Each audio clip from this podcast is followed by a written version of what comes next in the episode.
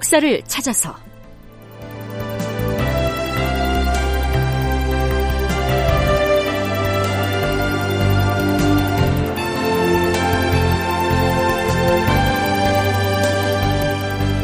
제 915편 명나라 사신은 왜 밤중에 도망쳤나? 극본 이상락 연출 최홍준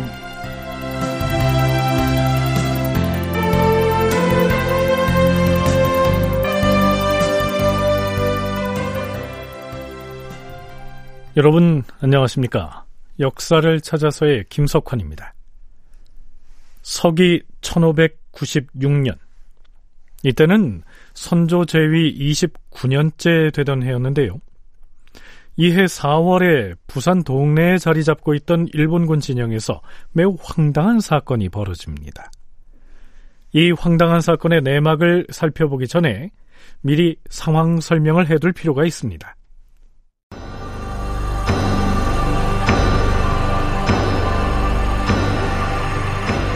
1년 전인 1595년 4월에 명나라 황제 만력제가 파견한 칙사 일행이 압록강을 건너 조선에 도착한다. 일본으로 건너가서 황제의 이름으로 일본의 왕을 책봉하기 위한 칙사였는데 그 사절단의 정사는 이종성이고 부사는 양방형이었다. 그들 일행보다 앞서 조선에 도착한 명나라 유격 장군 신유경은 소서행장과 함께 일본 규슈의 나고야로 건너갔다. 신유경은 그동안 소서행장과 더불어 명나라와 일본 간 강화 교섭을 추진하는 과정에서 풍신수길의 항복 문서를 위조하는 등의 잘못을 저질렀으므로 그 잘못이 탄로나지 않고 책봉이 성사되도록 사전 정지 작업을 하려고 미리 일본으로 건너간 것이었다. 심의경과 소서행장이 아직 일본에서 돌아오지 않은 상태에서 이종성 등 명나라의 칙사 일행은 부산 동래에 있는 일본군 진영으로 들어갔다. 일본군이 조선에서 완전히 철수하겠다는 약속을 지키지 않고 차일 피일 미루고 있었기 때문에 기다리다 지쳐서 결국 남쪽으로 내려간 것이다. 일본군 사령부에 직접 들어가서 일본군의 철수 문제와 일본 국왕의 책봉 문제 등을 논의하기 위해서였다. 그랬는데 자, 그랬는데요. 4월 초 여덟의 날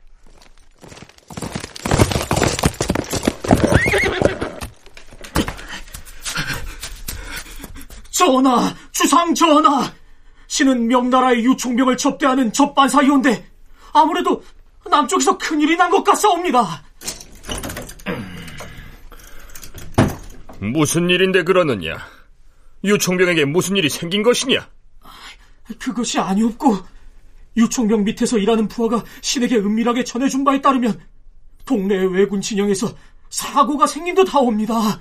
부산 동래 왜군 진영에 무슨 일이 생겼다 한들 그것이 우리와 무슨 상관이? 아니 잠깐, 지금 그곳에 황제 칙사 일행이 머물고 있지 않느냐? 거기서 무슨 사고가 생겼다고 하더냐? 사실 여부는 알 길이 없사오나 명나라 사절단의 정산아리가 밤중에 왜군 진영을 탈출했다고 하였사온데 부산 아리는 빠져나오지 못하고 왜군들에게 감금되어 있다고 뭐라? 하면 왜놈들이 감히 중국 황제의 직사를 해하려고 하였고 그래서 정사가 탈출을 했다 이런 말이더냐? 자세한 내용은 알 수 없사오나 사절단장인 정사나리가 왜군 진영을 탈출한 것만은 틀림없다 하였사옵니다. 이해하기 힘든 사건이었습니다. 일본으로 건너가서 국왕 책봉의 예를 베풀기 위해서 기다리고 있던 명나라의 칙사에게 그것도 사절단장격인 정사에게 일본군 측에서 위해를 가하거나 무슨 압박을 가할 이유가 없는데요. 자, 그것도 한밤중에 군영을 탈출해서 도망을 쳤다고 했으니까요. 자, 그렇다면 언제나 대국임을 자처하는 중국 황제의 사신이 무엇 때문에 상대방의 진영에서 야반도주 하듯이 도망쳐 나오는 초라한 행각을 연출하게 됐을까요? 물론 그때 소서 행장은 심유경과 함께 일본에 건너가고 군영에는 남아있지 않았습니다. 다른 얘기는 못 들었느냐? 왜 밤중에 탈출을 했다고 하더냐?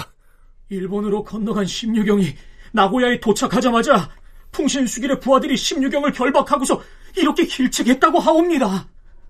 너희가 약속했던 중국 황씨라고의 혼사도 이루어지지 않았고 조선의 국토를 분할하겠다는 우리의 요구도 허락받지 못했는데 우리 국왕에 대한 책봉만 하러 오겠다니 이것은 무슨 까닭인가? 아? 그러면서 심지어는 심유경을 구타하기까지 했다 하옵니다. 왜 놈들이 심유경을 구타까지 하였고 그 소식을 전해들은 황제의 칙사가 동래의 왜군 진영을 몰래 도망쳐 나왔다. 하, 참. 그리고 칙사가 급히 빠져나오느라 용절과 황칙도 분실했다 하옵니다. 신도 유총병에게서 올라온 보고를 그의 부하로부터 전해 들은 것이라 사실 여부는 확신할 수 없사옵니다. 예산 일이 아니로구나. 비변사 당상들을 편전으로 들라하라. 직사인 이종성이 일본군 진영을 허겁지겁 도망쳐 나오느라고 용절과 황칙을 잃어버렸다라고 했는데요. 용절은 용의 문양을 새긴 금으로 만든 의장을 일컫고요. 황칙은 명나라 황제가 일본 왕에게 내릴 칙서입니다. 책봉 의례를 할 때 없어서는 안 될 것들인데요. 자, 글쎄요. 어떻게 될까요?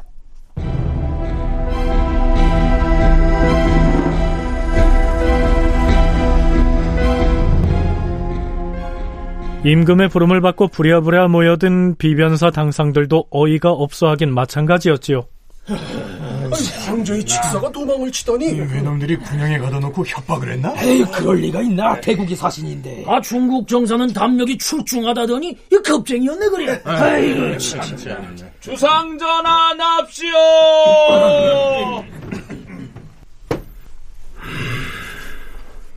경들도 동래 왜군 진영에서 일어난 일에 관해서 그 대강을 들었을 것이다.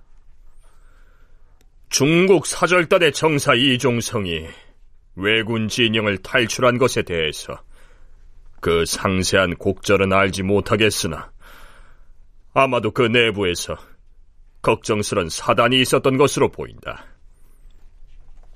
하지만 아무리 그렇기로 황제의 명을 받고 온 칙사가 취할 행동으로서는 있을 수 없는 일이니 과인은 아직도 혹 와전된 말이 아닌가 의문이 들기도 한다. 또한 유격 장군 심유경이 외국에서 구타를 당했다는 말 또한 어쩐지 미덥지가 않다. 경들의 생각은 어떠한가? 전하, 신이 어떤 중국 사람으로부터 들은 바에 따르면 앞으로 사흘 이내에 바로 그 명나라 칙사가 초라한 미복 차림을 하고서 서울을 지나갈 것이라고 하였사옵니다. 주상 전하 일이 몹시 급박하게 되어사옵니다 이런 시일 내에 요동에 자문을 보내고 한편으론 북경에도 주달하여서 중국 조정의 조처를 기다려야 할 것이옵니다. 황제의 명을 받들고 외국에 파견 나온 직사가 일개 피부처럼 행동을 하여 도망을 쳐버렸다면 그것이 자신을 보호하기 위한 계책은 되었을지 모르나 결국 황제의 권위를 손상시켰으니 장차 일이 어찌 될 것인지 염려되옵니다.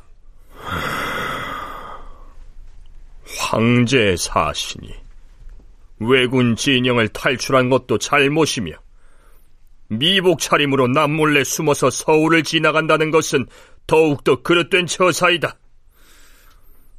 우리는 우리가 할 도리를 하면 될 터이다. 우리가 전해들은 그대로를 우선 빨리 중국 조정에 보고해야 할 것이며 이번 일이 어떤 결과를 불러올 것인지를 살펴서 재반 계책을 세워야 할 것이다. 비록 일본이 명나라의 압박 때문에 철군을 약속하고 실제로 많은 수의 군사를 본국으로 철수하기도 했지요.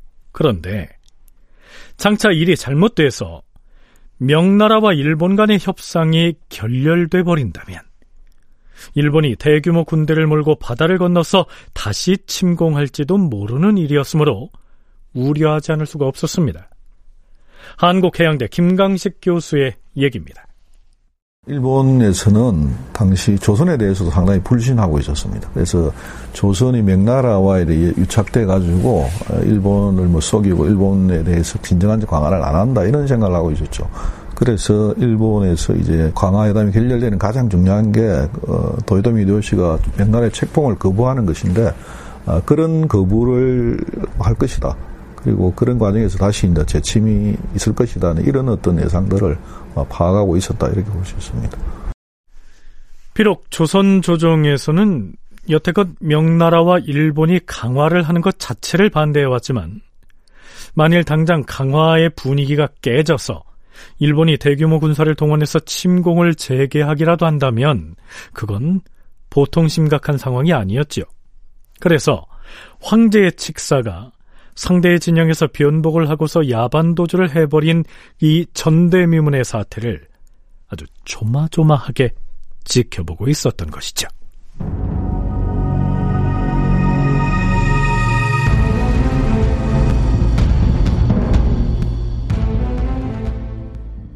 다음 날부터 조선 조정에 속속 올라오는 보고들은 명나라의 칙사 이종성이 동네 왜군 진영을 탈출한 사건에 대해서 보다 구체적인 내용들을 담고 있었습니다.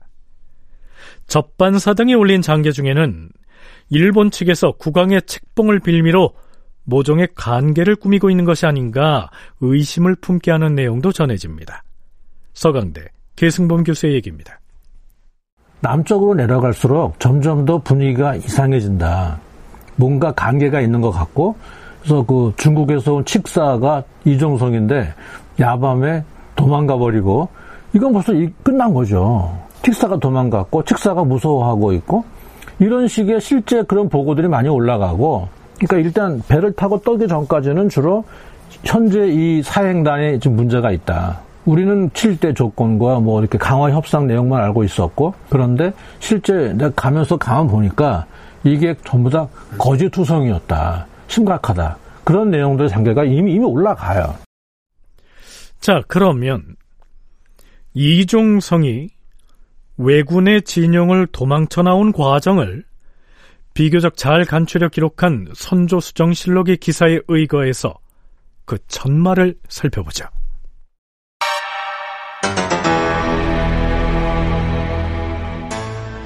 이종성은 오랫동안 부산의 외인 병영에 머물면서 일본에 간 심유경이 돌아오기를 기다렸다. 그런데 심유경이 돌아오지 않자 비로소 의심을 품기 시작하였다. 그때 바다를 건너온 어떤 일본인이 이종성에게 은밀히 말했다. 나리, 그 나리께서 황제의 책봉 사신으로 일본에 가봐야 소용없는 일입니다. 관백인 풍신수길은 사실상 명나라 황제로부터 책봉을 받을 의향이 전혀 없습니다. 뭐라? 뭐라? 소서행장 등은 풍신수길이 우리 중국의 직사가 오기만을 기다리고 있다고 말해왔는데 그럼 이리 어찌 된 것이냐? 나리가 일본에 도착하면 그자들은 틀림없이 사신단 모두를 감옥에 가둬놓고 온갖 곤욕을 겪게 하면서 뇌물을 요구할 것입니다. 따라서 두 나라 사이의 강환 끝내 이루어지지 않을 것이며 그리 되면 나를 직사로 보낸 황제의 이름만 욕되게 할 뿐입니다.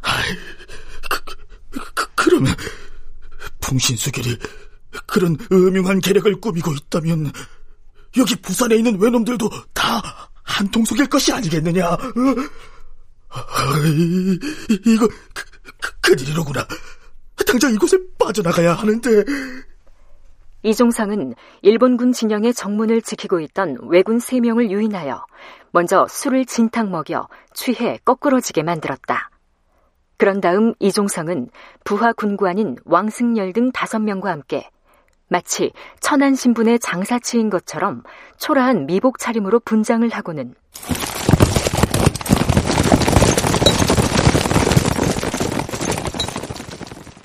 노란색 보자기를 등에 지고 말을 탄 채로 급히 도망쳐 나왔다. 그들은 워낙 경황이 없었으므로 문서에 찍을 인장과 자신이 입었던 관복을 비롯하여 데리고 왔던 수행원들까지 다 버리고 도망쳤는데 나중에 그를 따르는 사람은 하인 세명과 역관 하나뿐이었다. 큰 길을 경유할 수 없다 보니 길을 잘못 들어 울산의 외둔 앞길로 나와서 다시 산골짜기로 숨어들었다.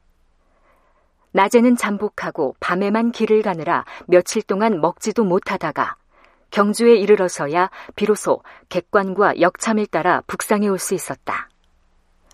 한편 외인들은 아침이 되어서야 그 사실을 알았다.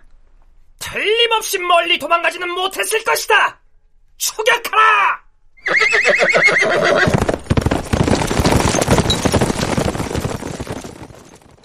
외인들은 길을 나누어 뒤쫓다가 양산의 석교에서 추적을 멈추었다.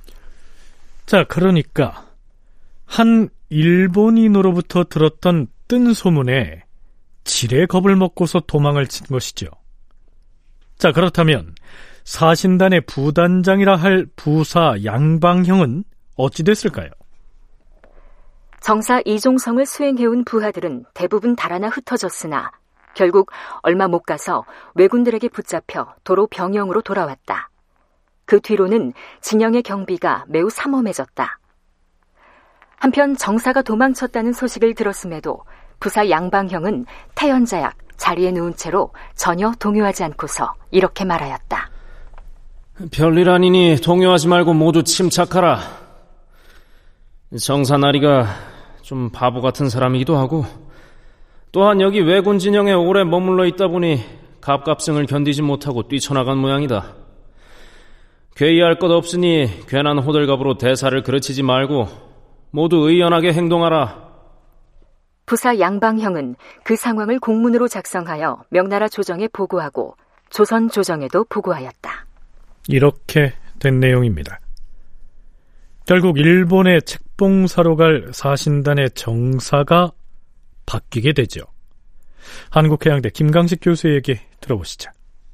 명나라 사신하고 조선의 사신단이 가서 일본에 가서 이제 강화 조건에 대한 어떤 이런 부분들이 정리되면서 어, 책봉을 받는 게 제일 중요한 임무로 남아 있는 상태입니다. 그런데 그 책봉사가 실제 어, 일본에 가지 못하고 이제 머뭇머뭇하고 있는 상황이죠. 그래서 그때 이제 그 책봉 역할을 제대로 하지 못한다 해가지고 어, 원래 책봉사가 이종성인데 이 사람을 양방형으로 교체를 합니다.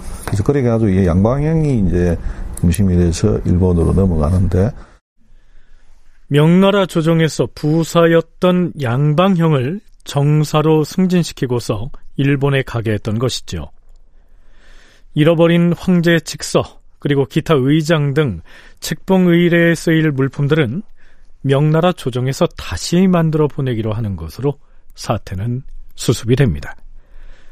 자, 그렇다면 동네 왜군 진영을 도망쳐 나온 이종성은 과연 어떻게 됐을까요? 도망쳤다는 소식을 듣고 나서도 한참 동안 조선 조정에서는 그의 행방을 몰랐었는데요. 한참 만에야 그야말로 거짓골로 나타납니다. 조선 조정에서는 갈아입을 의복을 마련해서 입히는 등 배려를 하긴 하지요.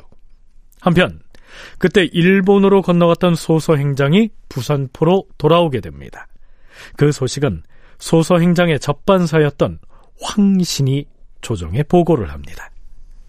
전하, 소서 행장이 일본에서 돌아와 배에서 내리자 곧바로 동네의 군영으로 돌아와서는 중국 사절단의 부사 양방형을 만났는데 소서 행장이 이렇게 말했사옵니다. 내가 일본에 들어가서 관백을 만나 중국 사절단의 정사와 부사에 대해서 보고를 했더니 관백이 듣고 매우 기뻐하면서 곧 조선에 있는 일본의 군영을 불사르고 군사를 모두 철수할 것을 결정했다. 심유경이 옥에 갇혔다느니 이런 말들은 터무니없는 거짓말이었는데 정사인 이종성은 이 뜬 소문을 듣고서 놀라서 도망을 쳤던 것입니다. 다큐멘터리 역사를 찾아서 다음 시간에 계속하겠습니다.